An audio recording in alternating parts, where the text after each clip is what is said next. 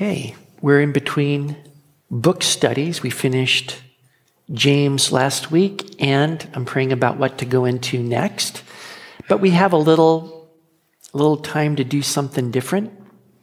And so I was thinking about Psalm 104. If you want to open up your Bibles to that. And the reason why it kind of struck me was it's different. It's not a dense theological passage. That is, there are some parts of the Bible that are pretty, pretty theological. Have you run into those? And your eyes kind of glaze over? Well, the Bible is full of really different things. It is a vast library. And Psalm 104 is not one of those dense theological passages. In fact, it reads more like a BBC documentary narrated by David Attenborough. And you know what David does? He takes you to some place you've never been before, some place you're not likely to ever go to in your whole life and he shows you something that's right there. And you look at that and you go, wow, nature is cool. And the psalmist here shows us some things, not quite as exotic as David Attenborough. In fact, you could read these things and say, What? So what? Who cares about mountain goats. And you could read this and kind of go, I don't care. It doesn't give me a theological tingle. And a lot of people would miss what's here. The psalmist is showing us things that we've seen before and they're not exotic, but he shows us the meaning of these things. And it's when you grasp the meaning that you go, wow. And you don't say nature is cool, you say God is cool. The psalmist is meditating. He's kind of meditating in public and shows us that he's meditating in Scripture and he's meditating on what he sees in nature. And he is increasing his grasp, his understanding, his appreciation of God's power, and his wisdom, his glory, and his judgment. And the meaning that he shows us is that we live in God's world. So we're reading here in Psalm 104. And it says, Bless the Lord, O my soul. O Lord my God, you are very great. You are clothed with honor and majesty, who cover yourself with light as with a garment, who stretch out the heavens like a curtain he lays the beams of his upper chambers in the waters, who makes the clouds his chariot, who walks on the wings of the wind, who makes his angels spirits, his ministers a flame of fire. You who laid the foundations of the earth so that it should not be moved forever. Now, the beginning point for the psalmist's meditation is Genesis. He's meditating on that first part where God creates the heaven and the earth. And he's thinking about the greatness of God. That God said, Let there be light. And there was light. And really, he's thinking about God himself. That God is clothed in light. He is the light of the world. He's the life of men.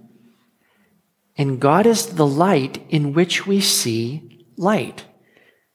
He's the one from whom comes meaning. He's the one who shows us which, which way is up and which way is down. Because He is God. He's before all worlds. He's eternal. And the psalmist is thinking about heaven being above the material world. It is transcendent.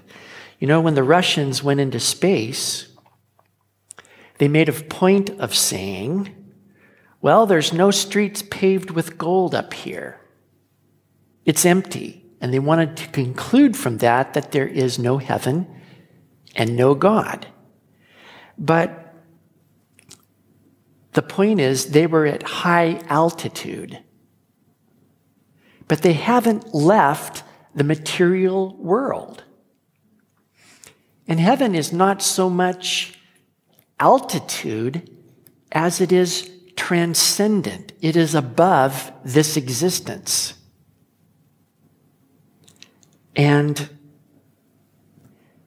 God is in a higher world that is, it's above what is called the natural or the mundane, this world. And when the psalmist says that God lays the beams of his upper chambers in the waters, it's to say that God is above us more than distance. You don't have to think about, you know, big, huge beams floating in the air. Kind of like Wiley. Coyote in the cartoons, running out over the cliff, and then there's nothing down there, and holds up a little sign that says, ouch, and then It's not like that. God is above us. And by the word of God, we understand that heaven is a transcendent reality where God's throne is established, where there is a tabernacle that is the original of the one that, you know, God told Moses to make. He says, I want you to make it like this. Shows them the heavenly reality. It really is there. And you notice that God established the earth, there in verse 5, so that it should not be moved forever. Don't you appreciate that? Now, you know, we live on a sphere. And this sphere is rotating at a speed of 1,037 miles per hour. And we're traveling in an orbit around the sun at 67,000 miles an hour. Are the G forces pinning back our face? You know, we're, we're sitting here, pretty stable. Isn't it amazing? God has established the earth. Yes, there are earthquakes. But, you know, for the most part, it's stable. Isn't it amazing? It's all in motion. But you don't even feel the motion. Never mind that our galaxy is traveling at 100,000 miles a second.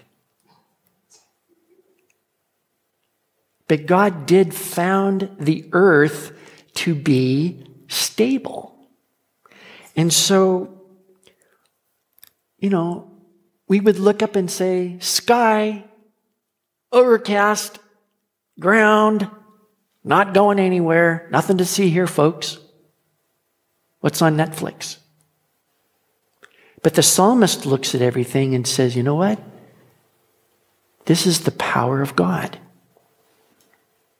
This is the faithfulness of God. And in the next series of scriptures here, it says in verse 6 You covered it with the deep as with a garment. The waters stood above the mountains. At your rebuke, they fled. At the voice of your thunder, they hastened away. They went up over the mountains, they went down into the valleys to the place which you have founded for them. You have set a boundary that they may not pass over, that they may not return to cover the earth. Now, the psalmist is meditating in Genesis 6 to 9, or 6 to 8, about the flood. From God's power in creation, we're moving to God's power in judgment. God destroyed the earth with a worldwide flood. And this catastrophe covered the mountains. It was not a local flood. What it did was to completely erase all of the previous culture on the planet. They had cities, technology. We don't know much about it because God did not think it worth preserving. He looked on the earth and it says that every thought of man was only evil continually. And God gave time to repent, and they did not repent. So he says, I'm going to wipe them out. And when he did that, he did it so completely, there's nothing left of that culture before the flood. Everything that people thought was valuable and important, God completely destroyed. He has the authority and the power to judge because he's the author of life. And we see that not only did he cover the earth with water, but he also intervened to drain the water. That is, unless he had done something, the earth would have stayed covered in water. It submerged even the mountains. So there's no place that Noah might have found and throw out an anchor and kind of pitch up next to this little bit of mountain poking out and say, well, maybe we can build a hut on it or something. Imagine what kind of a weird thought it must have been to look out of that window and be floating, and there's nothing out there but water. And as far as you look, there's nothing, day after day. But God also made it go away by raising up mountains and going down into the valleys, there in verse 8. That is, God actually did things to lift up the crust of the earth and to make things go down so that the water would recede. And in verse 9, he says, You've set a boundary that they may not pass over. That boundary is God's promise. He promised Noah and said, I will never flood the earth again. Now, there's plenty of local floods, are there not? But not a flood that is going to destroy the earth. And he wanted man to have some peace about that. So that every time it rains, you would think, is it going to happen again? And he promised, and he said, no, I'm never going to destroy the earth like this again. Nobody has to worry about that. But he does say, I am going to destroy it in fire. So when it rains, you don't have to worry. Say, this isn't it. And because God is faithful to his promise, global warming is not going to destroy this planet. Even though we're told, ooga booga, global warming is going to get us all unless we get green. It's not. We're not going to die by flooding. God's going to burn the world up. Have you heard that, you green fellows? Don't worry about the water. You need to worry about fire. And if you don't have fire insurance, you're in trouble. All right. We look at the oceans, we look at the rivers, and we say, oh, that's pretty. And the psalmist looks at that and says, you know what? That could totally wipe us out if God weren't faithful. And so he looks at those waters and says, Thank you, God, that you're faithful. Now, look at verse 10. He sends the springs into the valleys.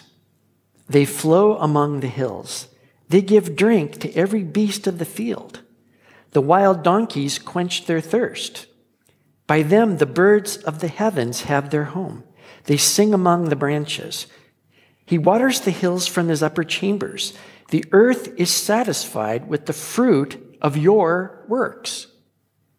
He causes the grass to grow for the cattle and vegetation for the service of man, that he may bring forth food from the earth, and wine that makes glad the heart of man, oil to make his face shine, and bread which strengthens man's heart. Now, the psalmist has now shifted his view from Scripture, and he's looking how God works in the natural world. And especially how the earth is satisfied from heaven. Okay? That is, these springs in verse 10 that flow among these mountains, they provide water for every beast of the field and for all the birds, and eventually for man. So it's kind of a multi level sort of a thing going on. And it says that in verse 13, he waters the hills from his upper chambers. So all this rain that comes down collects on the mountains, flows into the valleys, makes rivers, and then, oh, here comes Bambi. Bambi leans down to the stream.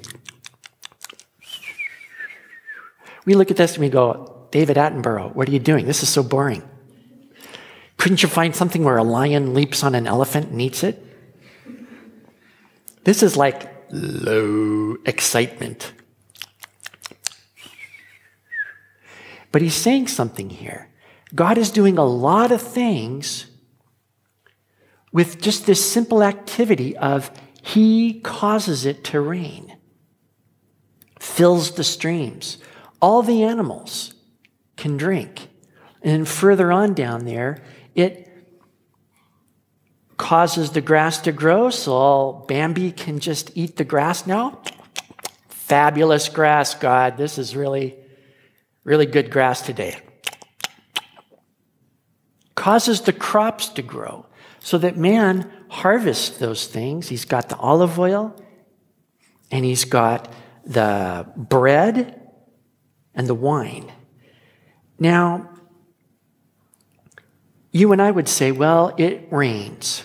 Have you noticed that? It rains. It just happens. And the rivers happen to be full, the grass happens to grow, and, you know, you throw a seed in, it grows. It does all these things. And it's supposed to. But what we're sh- shown here is that God makes all this happen. It starts with God. And the animals are satisfied. Man is satisfied. Guess where it starts? In heaven. And so satisfaction does not come from the earth. It comes from heaven. Now, everything that God has made has a meaning. And this is what the psalmist is showing us. Look at verse 16. The trees of the Lord are full of sap, the cedars of Lebanon, which he planted, where the birds make their nests. The stork has her home in the fir trees. The high hills are for the wild goats. The cliffs are a refuge for the rock badgers. He appointed the moon for seasons. The sun knows it's going down. You make darkness, and it is night, in which all the beasts of the forest creep about. The young lions roar after their prey and seek their food from God. When the sun rises, they gather together and lie down in their dens. Man goes out to his work and to his labor until the evening. So look at this fabulous fundamental truth of life God made trees. So what? Well, they're his trees. And if you've ever looked at a tree, they are amazing. It's just, it's this huge thing which is alive.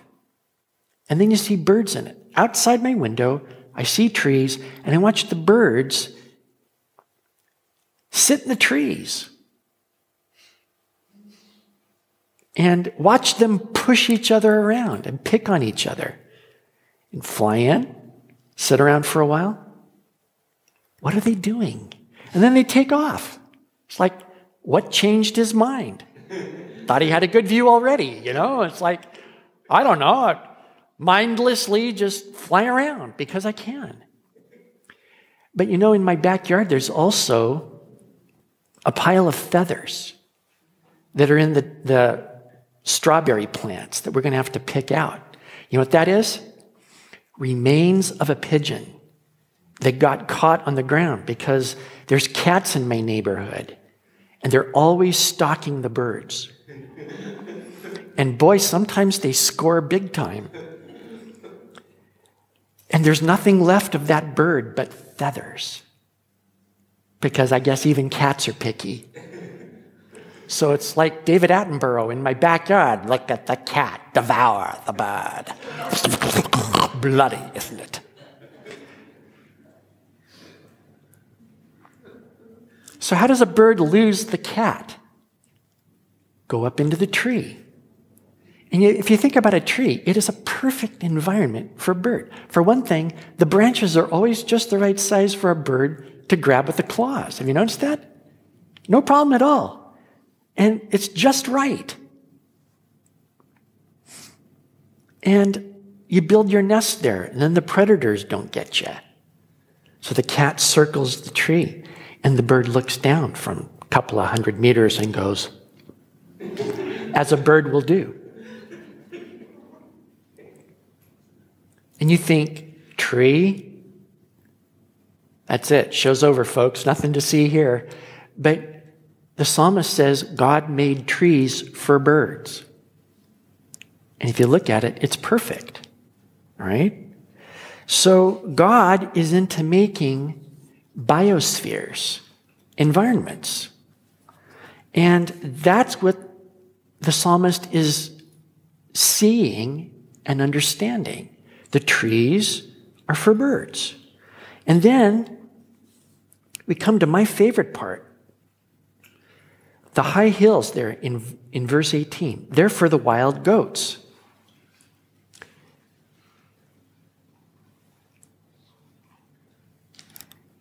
Now, when I think about refuge and safety, I always think about underground bunkers, you know, with doors that are like bank vaults, and you go, now we're safe. No sunlight. If you step outside, you're doomed. But here's God's idea of a refuge let's make it way out in the open with no natural covering whatsoever.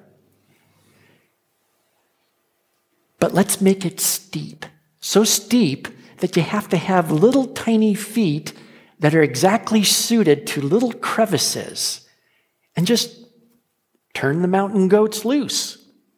You can just walk around on a huge mountain and you're totally free to go anywhere you want and down on the ground circle the wolves that would normally eat up these mountain goats. But the mountain goats just walk along impossibly steep cliffs and just jump, clickety click, and they never go, whoop, oh, dang. And the wolf goes, and that's it. You never see that happening. Because they've got these little feet that God gave them that are perfectly suited to that. What, it, what a great idea of freedom. Right out in the open, just make it so steep that only you can get around. And that's what he's saying. And then you've got these rock badgers. Little tiny, defenseless, helpless little things. You know, easy picking for predatory animals. So, what do they do? They make their nest in the cracks in the rock. And the wolf, or whatever, jams its snout in there. And of course, the little, the little rock badger kind of goes, because he's safe. He's small, he's helpless, but he ain't stupid. So, big, huge mountain, little tiny crack, I'm going to hide in there. Everything's cool. Now, God is providing environments of safety and shelter. And it's not just mountain goats and rock badgers that God is concerned with. Because it says in Habakkuk 3:19. Or is it Habakkuk? Which is it, Gil? Is it Habakkuk or Habakkuk? Habakkuk. See? Now you know. In chapter 3, verse 19, it says, The Lord God is my strength, and he has made my feet like hinds' feet, and makes me walk on my high places. So, see, God is a refuge to us like a mountain. And we can walk in the open because He makes it so that we can do that little clickety click thing and never go, oops, I'm going to wipe out. We can roam in liberty and not be cooped up in our bunkers. It's altitude and steepness that God gives to us. He seats us with Christ in heavenly places. There is no higher place. And He really does set us apart above our enemies. No predator can get up to the right hand of the throne of God. And that's where God makes us live, close to Him. Now, the moon has meaning. Did anybody see the moon last night? I actually got a hug because it was the moon. And it's like, wow, that's so romantic. I have to hug you. Score. But the moon has a meaning more than, please hug me quick. It's like a cosmic calendar. You can tell what time of the month it is, what time of the year it is by the calendar. What phase of the moon? See, and that's what the psalmist is noting that there's meaning built in to the moon. And there's meaning built into the sun. It knows it's going down. That is, every time it goes down, you know where west is. And because of that, you know where east is. You know where north and south is. Because that's the way God set it up. There's meaning in the sun. And then notice that there's meaning in night and day. There in verse 20. In darkness, that's the beginning of the day in Hebrew. It's night first, then day. And night is when all the predators come out and hunt for prey. That's why David Attenborough has to have special photography to catch the lions attacking elephants at night. Otherwise, you couldn't see it. But the nighttime is when the animals are out hunting, so man is safe inside his fortified house sleeping. The animals aren't going to come and get him. In the daytime, the animals are off in their dens resting, sleeping. And man can come out to work and it's safe. He knows he's not going to get jumped by a lion. All that stuff happens at night. This is daytime, right?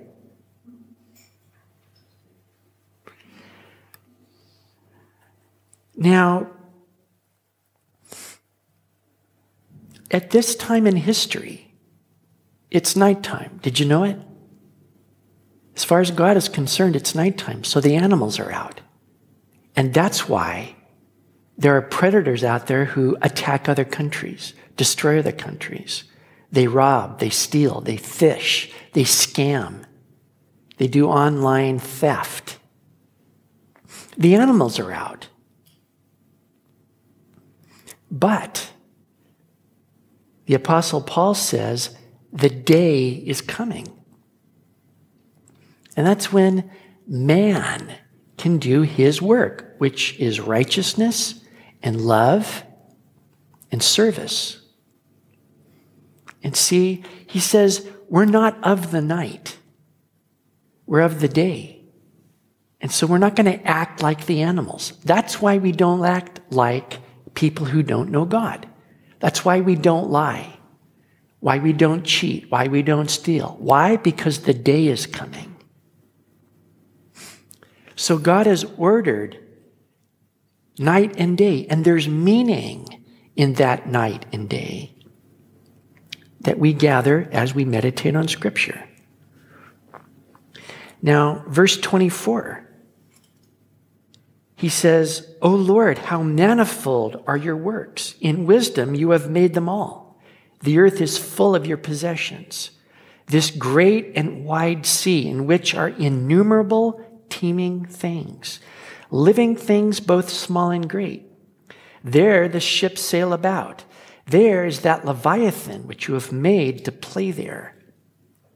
These all wait for you, that you may give them their food in due season. What you give them, they gather in. You open your hand, they are filled with good. You hide your face, they are troubled. You take away their breath, they die and return to their dust. You send forth your spirit, they are created, and you renew the face of the earth. Now, it's interesting that the psalmist is meditating on the sea because it's been noted we know less about the sea than we do about the moon. More people have explored the moon than the sea. So, how in the world could the psalmist know what goes on there? Because I've seen videos of how dolphins eat. You ever seen those? You know what they do is they find schools of fish and they swim around them and they actually herd them up into a vortex. And then as they have them herded up, gathered up, then they swim right into that and they eat. And a couple of dolphins keep the swirl going, keep the fish herded up so that they can all go in and eat. Whales feed by swimming through huge, vast areas of plankton and krill. And they, they feed it into their mouths, which strain out the krill from the water. And so they actually do gather in, just like it says here. Now, you notice that in verse 26, the ships sail about. And that is right on the surface. And mariners always sailed in fear. Because, you know, you get too far away from the, the coast and the seas get so rough and choppy, you're going to die. Stay on the top. But he goes on and says that you made Leviathan to play there. And if you look in Job 41, you can read about how tough Leviathan is, how nobody can handle him, nobody can tame Leviathan, some kind of huge sea creature that you don't go fishing for Leviathan with a hook because Leviathan is going to kill you. You stay away from Leviathan. But Leviathan plays there, right? Now, the amazing thing out of all this innumerable multitude, that God exercises his providence and his sovereignty. Verse 27 they all wait for you. Even Leviathan, as fearsome as Leviathan is, Leviathan says, Okay, God, I need to eat. And so God provides for them. He opens his hand and he actually feeds all those innumerable multitudes in the oceans. It's not just a, the food is there, it's there, you eat, duh. It says that God is actively providing for everything that He's made. And then notice in verse 29, God withdraws His face. And they're troubled. That means they're terrified. That means God quits sustaining them. And when He quits sustaining them, they die. God says, Your time is done. Small, microscopic things right up to whales, and they die. And then God actively sends forth his spirit to bring up another generation. And it means that God is continually sustaining life, He is continually taking life, He is continually renewing life. God did not wind up the universe. Tick, tick, tick, tick. Stick it on a shelf and walk away. These scriptures point out the fact that God is active in every area. And that He says, okay, I'm going to feed you. Okay, now I'm not going to feed you. Okay, now it's your time to die. He kills and He makes alive. God providentially orders His world. And what the psalmist does now is he looks at all these particulars and he sees the patterns and he brings out meaning. In verse 33, or verse 31, it says, May the glory of the Lord endure forever. May the Lord rejoice in his works. He looks on the earth and it trembles. He touches the hills and they smoke. I will sing to the Lord as long as I live. I will sing praise to my God while I have my being. May my meditation be sweet to him. I will be glad in the Lord. May sinners be consumed from the earth, and the wicked be no more. Bless the Lord, O my soul. Praise the Lord. Now, the psalmist is a reasoning, thinking person and therefore he worships God. In other words, he's focused on God. And what God does and says occupies his thoughts and his time. And it's right and it's proper to focus on God, to learn more about him. Psalm 145, verse 3 says, Great is the Lord and highly to be praised and his greatness is unsearchable. In verse 32, literally it says, This is the one who looks on the earth and it trembles. And he's emphasizing God is the one who can so much look at the earth and because of his power. He touches the hills and they smoke. God is authority and He's power and He's sovereignty and He's judgment. And the psalmist says, I will worship Him as long as I exist. I'm actually going to make lists of all of God's perfections and I'm going to go over them in my mind.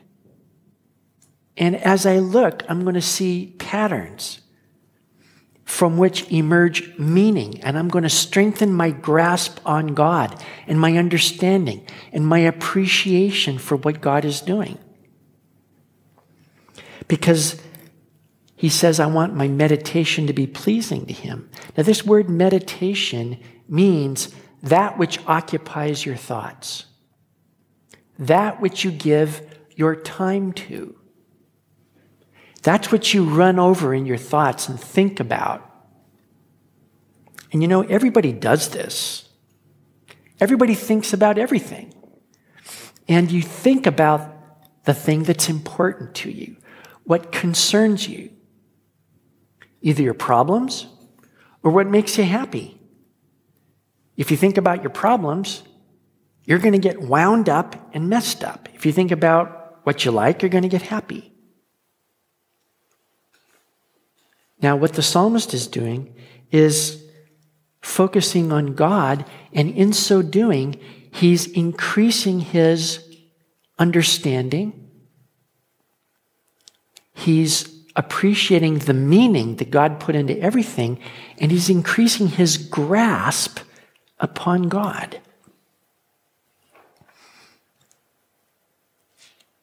Now, you know, when I was meditating on this, I found myself thinking, what about people that don't care about God?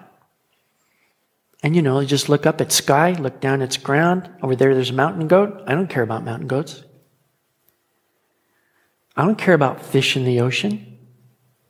I don't care about any of this stuff. What about them? And I thought, these guys just don't get God. And I thought, there's lots of people around who just have no clue and you know, the psalmist goes into that point the very next thing. He says, and he prays, May sinners be consumed from the earth and the wicked be no more. And you know, you read commentators and they go, wow, this is kind of like harsh. You've got Bambi drinking from a stream, you've got fish jumping in the ocean. And you've got clouds and beautiful things, and everything is nice and wonderful. And all of a sudden, may sinners be consumed from the earth.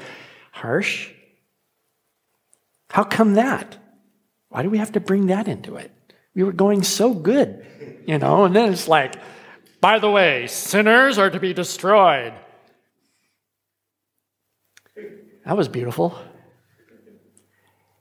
But here's what the psalmist is thinking about the more he understands about God, the more it compels him to seek after this God who is so minutely involved with everything. He's not a faraway God. He's right up close. And he frankly cannot understand why would people want to avoid this God? Why would they want to forget that, not think about how it is I've got air to breathe that is 78% nitrogen and 12% oxygen and some trace gases in there? Why should it be like that? Think nothing of 24 bit color in real time that are our eyes. You know, we walk around in miracles I don't care what's for lunch. well, there are people who live in the light of God's sun and moon. They drink his water, they eat food that God has made, and they don't want to know anything about God. It's the most boring subject on earth. In fact, I want to do what I want to do. And the point is, the people that don't want anything to do with God also live badly. And if you look at people around here that don't know God, they can't help but live badly. And it's not pointing a finger, it's just, my goodness. You could not live a, a more wretched life. Because the further away, away you go from God, the worse it gets. So Eventually, God is going to judge the wicked. and they're not going to inherit the earth. Don't you feel good about that? Like Elon Musk is not going to inherit the earth. Neither is Mark, what's his face? A little louder? Zuckerberg, exactly. What's his face? You know, the guy that makes Facebook and thinks, boom, boom, I rule the earth. No, you don't. You know, before long, everybody's going to forget the name of Mark, what's his face? It's going to be like he never existed. And the same with Bill, more money than we'll ever know, Gates, what's his face? A pimple on the face of history. That's it. Now, these guys aren't going to inherit the earth.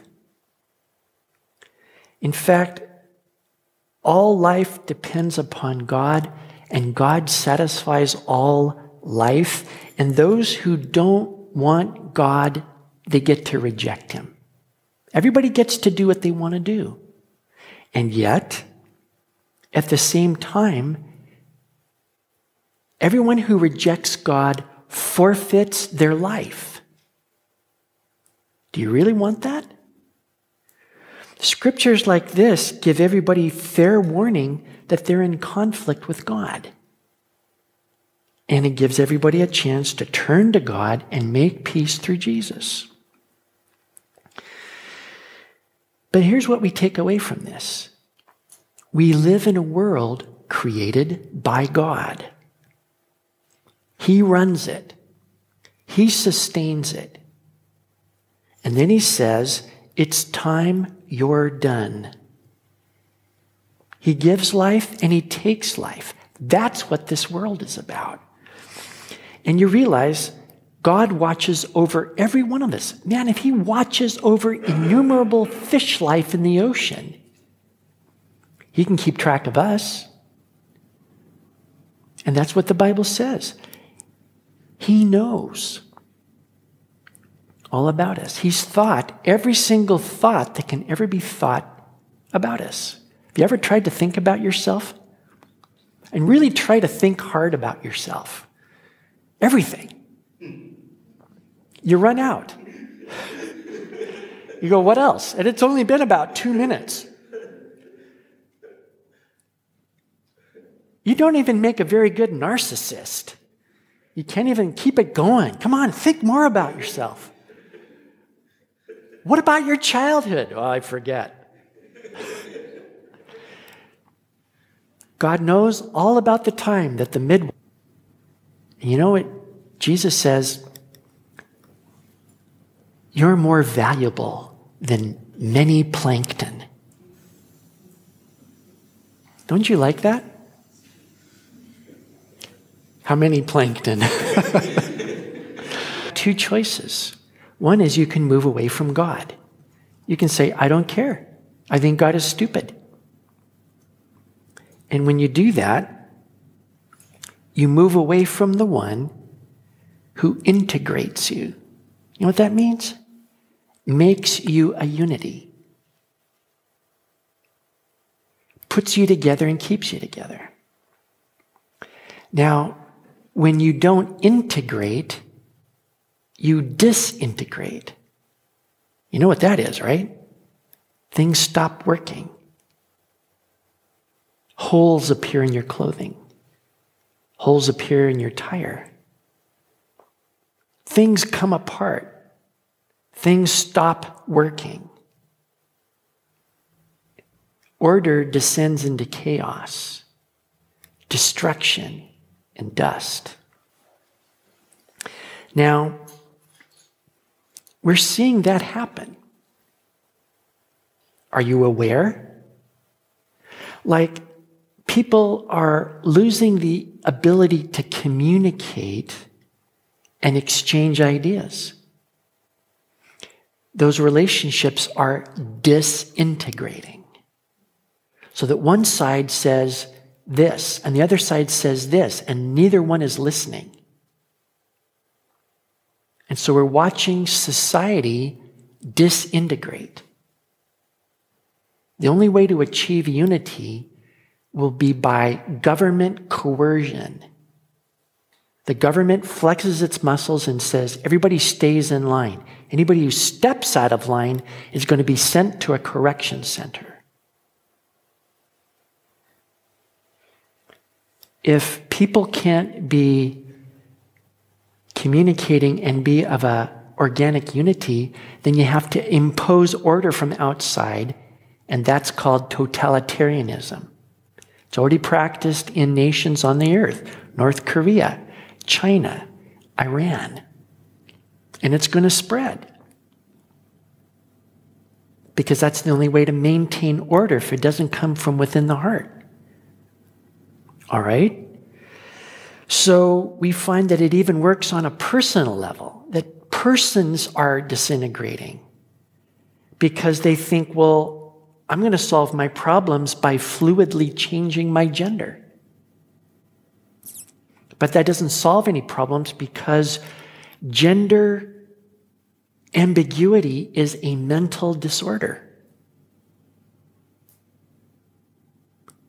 It is becoming disintegrated from what your genetic, material basis of reality is.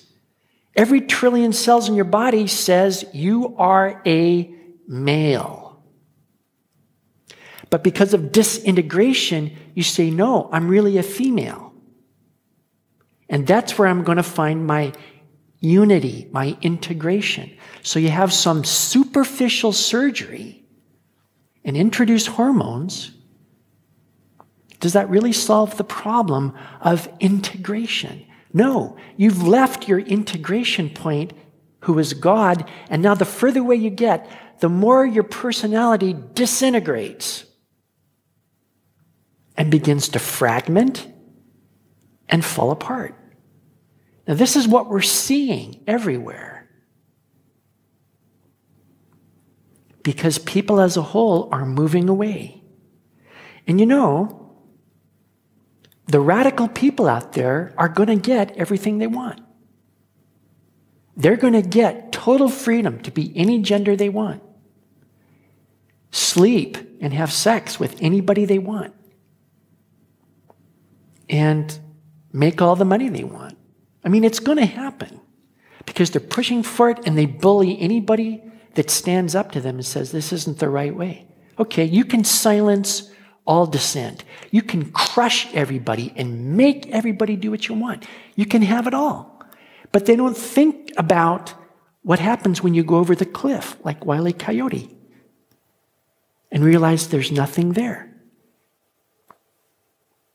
See, what use is it to gain everything you want, but you can't keep it? You disintegrate. That's where this world is heading. So that's your first alternative. Say, I don't care about God, I want what I want. And go out and get it. Fair enough.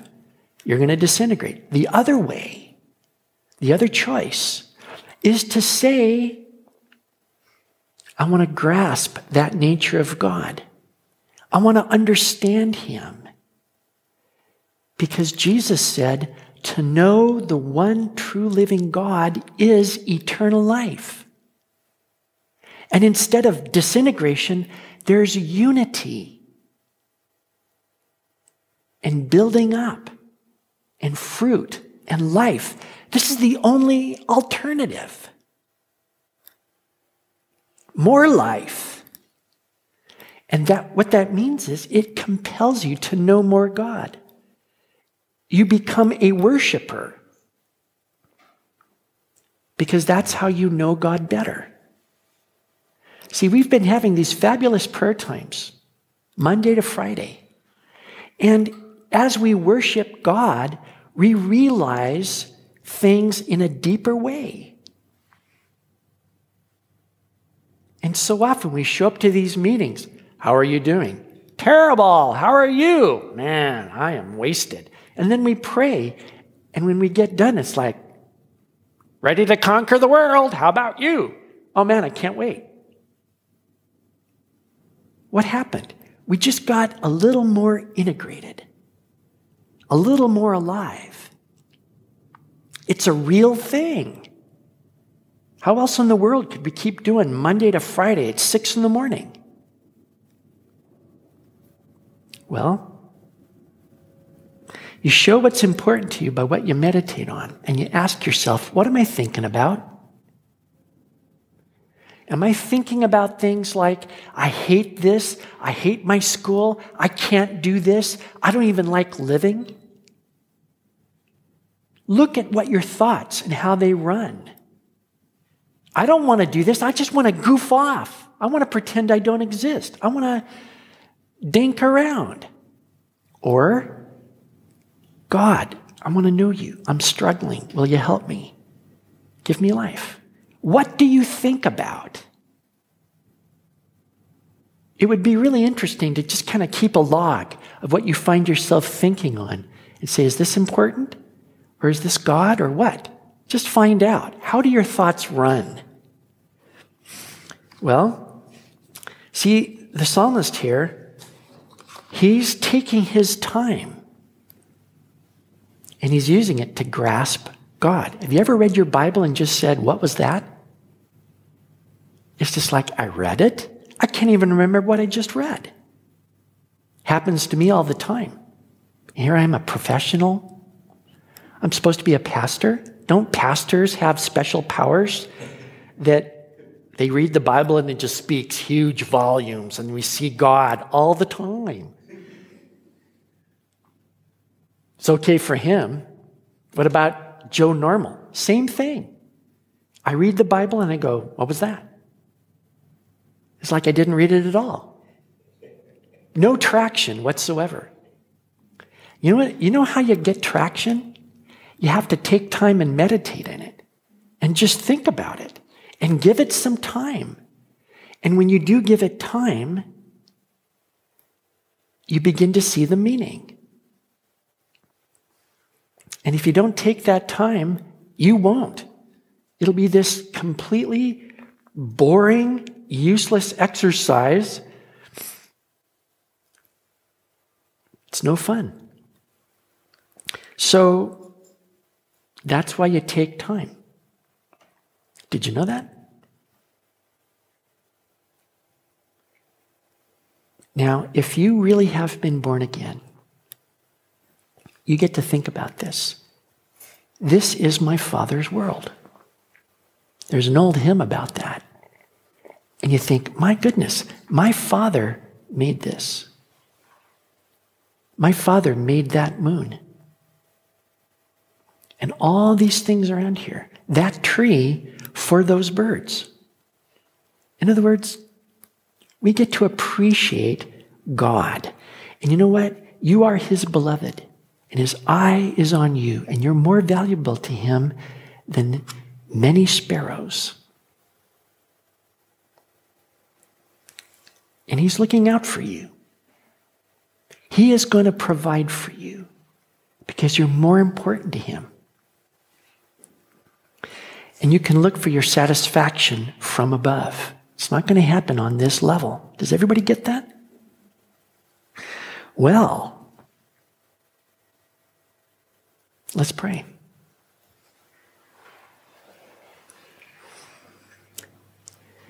Thank you, Heavenly Father, that you write these words down to teach us about yourself. And maybe on the surface it is boring. If it was boring, I'm really sorry. Because myself, when I read this, I thought, who cares about mountain goats? What, what does it mean to me at all that there's innumerable fish in the ocean? Who cares? And yet, when we look at that, we see that you're overall, and that you're powerful, and that you set times and seasons. And you determine our birth, and you determine our death. And ultimately, we have to deal with you. just like everything you have ever created, must deal with you. And so we want to be pleasing to you. We want to know you. And when we do, we will rejoice. Please satisfy us from above. Please help us to know you. We thank you, Lord. In Jesus' name, amen.